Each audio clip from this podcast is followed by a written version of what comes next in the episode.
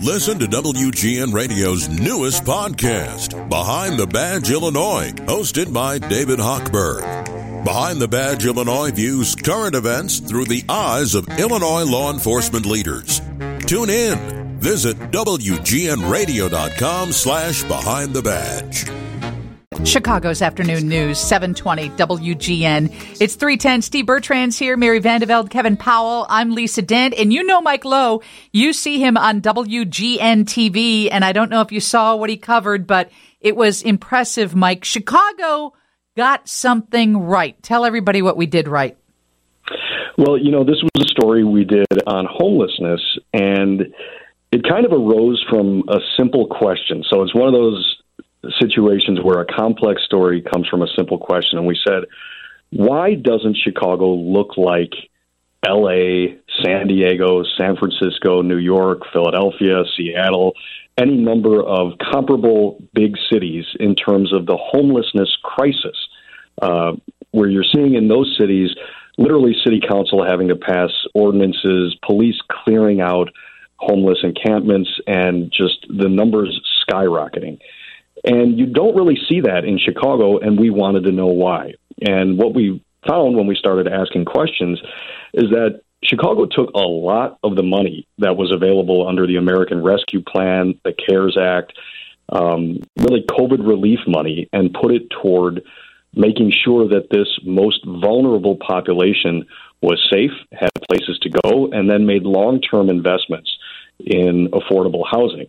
Um, and and it was really kind of a, a group effort, kind of breaking down the silos of government, which is a hard thing to do mm-hmm. at City Hall. But Mayor Lori Lightfoot directed the health department, the housing department, and the Department of Children and Family Services to all work together from the top levels of policy to say, okay, what do we need to do? Health department, you're not just treating a disease, you're working for the betterment of the community. So they went out and got vaccines and made sure that anyone who wanted vaccines for COVID 19 at a shelter could get it. We mentioned uh, the idea of investing in affordable housing. Um, that meant getting hotel rooms for people so they could have their own place to stay. And then that can lead to a more stable um, situation, and then maybe you get a job and those kinds of things. So Chicago got it right uh, in large part. That's not to say that we've solved homelessness in the city, but the things that were undertaken by Chicago's government during the pandemic, when a number of other big cities uh, saw this situation deteriorate into a humanitarian catastrophe.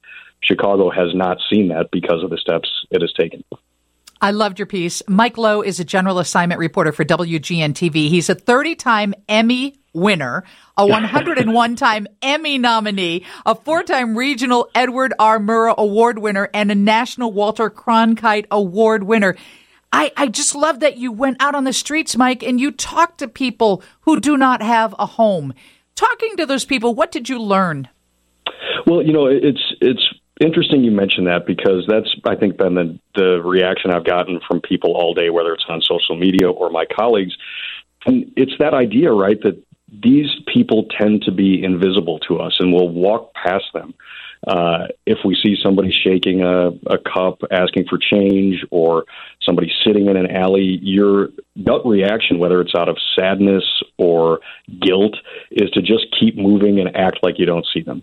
So it's rare to actually hear from these people. And when we went to talk to them, you know, I wanted to know some of the basic questions. Where are you going to sleep tonight? Are you mm-hmm. going to be able to eat today? How did you find yourself in this situation? And there's no one answer that kind of gets everybody into the situation, but the guy we talked to at the homeless encampment, uh, Joseph Morrow, told us uh, he, the, the one in Uptown, uh, he told us that he had a domestic violence situation with a stepson, and in order to keep things in that apartment, uh, you know, for the rest of his family, he said, "I've just got to leave." but he had nowhere to go. So he ended up, you know, finding a tent in Clarendon Park, just uh, in Uptown. Another guy said his mother died, and that was his support system, and he didn't have any money, and he's got a terminal illness, and you find yourself on the street. So they're, they're heartbreaking stories, and actually taking a moment to talk and listen you realize that not everybody is there as we sometimes like to think of their own doing, right? They got addicted right. to drugs or they did something wrong in their life. Um, sometimes you're a victim of circumstances, and and that was kind of what we learned from actually going out and, and trying to talk to people. You know, we've got about 30 seconds left. Overall, I would say not only did the city, but the state did a pretty good job when it came to the pandemic compared to other places in the U.S. Has any of your reporting shown that to be true? Well, we know that in terms of getting vaccine to homeless people in shelters, Chicago did better than any city in the country. Uh, more than 70% of what is considered to be the homeless population um, was able to receive the vaccine, and that's because they used the city used part of the money uh, from the CARES Act to basically stand up these clinics inside of homeless shelters. So they made it available because that's one of the biggest problems, right, with the homeless population right. is you're not able to keep a 10 a.m. appointment on a Tuesday to go to your doctor's office because you don't have an right. address and a cell phone and the system isn't built for you. Um, so you actually bring the resources to, to people where they need it. And Chicago was very forward thinking in terms of that and, uh, and averted a crisis that we're seeing unfold in comparable cities around the country. Bravo. It's always nice to hear that Chicago, that, about the things Chicago does get right, because I think this is a fantastic city. We so appreciate your work. Thank you for joining us on Chicago's Afternoon News. And where can people see that piece, Mike? Uh, if you go to wgntv.com and you can just type in, uh, I think it's it's set aside under under featured on WGN, but you can also just type in homelessness or my name and it'll come up. But uh, it's always a pleasure to join you on 7:20 a.m. Thanks, Lisa. Thanks, Mike. It's Mike Lowe. Time to get a check on weather and traffic. Then we're going to talk to somebody who's been on the show in the past with the Allied Pilots Association, trying to understand how American Airlines can cut 31,000 flights from its November schedule, and many involve Chicago flights. What's up, Mary?